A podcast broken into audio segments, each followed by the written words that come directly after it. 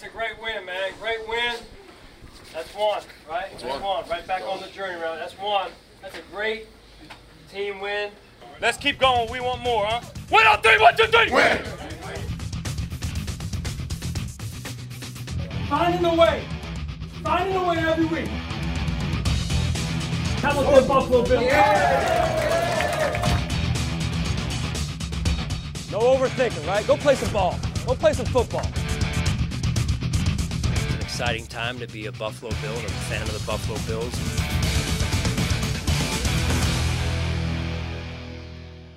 Welcome into another playoff edition of the Sean McDermott Show presented by Connors and Ferris, your workers' comp attorneys. I'm Steve Tasker, and I'm pleased to be joined once again by Sean McDermott. Coach, you guys had a historic performance beating the Patriots 47 17 in front of a packed house here at home. How special was that night for you, and how did it feel to put on a show like that for Bills Mafia? Yeah, incredible, Steve. And all the credit really goes to our players and the staff and the way they executed at such a high level. And the fans made for an unbelievable environment around the stadium, uh, in the parking lots, on, on the way to, to the stadium that night. And it's just a memory that I'll never forget. This game is always going to be talked about as a historic performance, and you guys became the first team in NFL history, regular season or playoffs, to not attempt a field goal or be forced to punt or commit a turnover in a game. You had seven drives and scored seven touchdowns. What do you credit that level of execution to?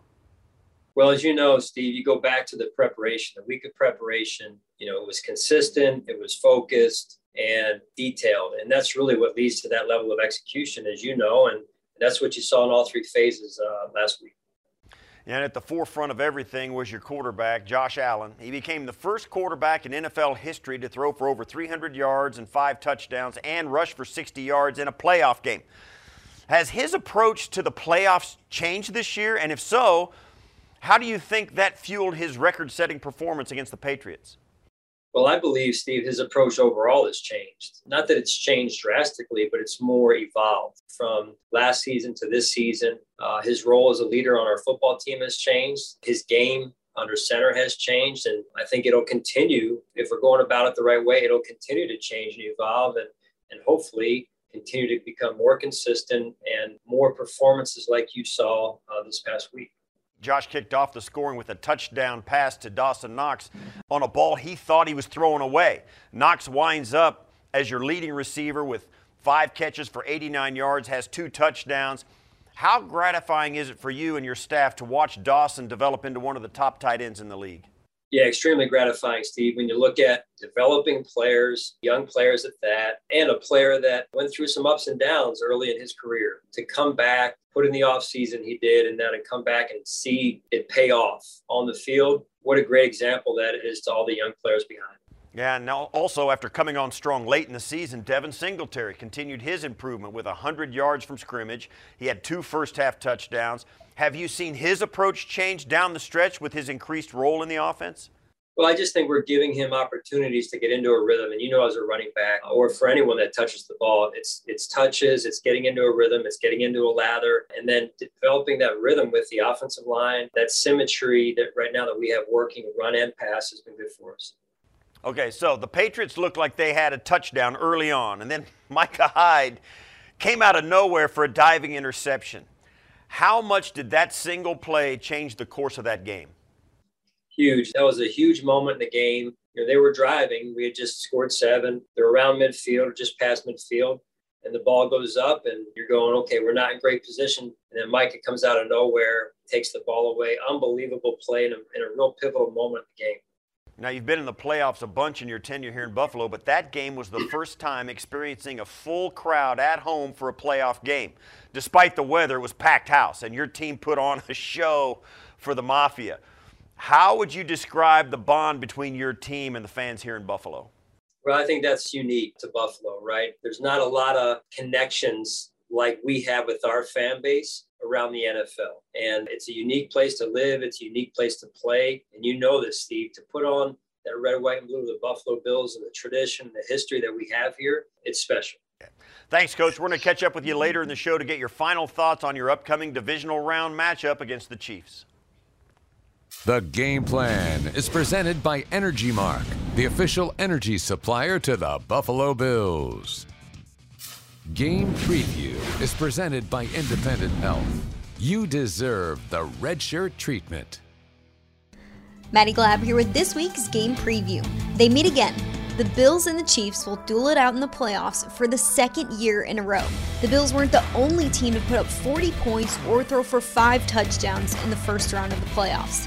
The Chiefs matched that by beating the Steelers 42 to 21. Quarterback Patrick Mahomes had a star studded performance, completing 77% of his passes for 404 yards, with five passing touchdowns and one interception. The Chiefs finished the regular season with the third best offense, averaging 396.8 total yards per game and 28.2 points per game which ranked fourth. Stopping Travis Kelce will be important because the tight end has seven games of at least 100 yards in the postseason, which is the second most in the NFL. Kelce also has 88 catches in the playoffs, which is the fifth most in NFL history. Tyreek Hill is another weapon the Bills defense must account for. Hill finished the regular season with 111 catches, the third most in the NFL for over 1,200 receiving yards and 9 touchdowns, which ranks top 10. Josh Allen had a performance to remember in the first round of the playoffs. Allen now has four playoff games with at least 250 passing yards and 50 rushing yards, which is the most in NFL history. Buffalo's defense became the ninth defense since 1990 to finish the season with the number one scoring, total, and pass defense. The Bills will need a stellar performance again from all three phases because they'll be taking on a team who has a five game win streak at home in the postseason and is led by head coach in Andy Reid, who has 18 playoff wins, which is the fourth most in NFL history. A win by Buffalo would snap a six game losing streak on the road in playoff contests. That's this week's game preview. Steve, back to you.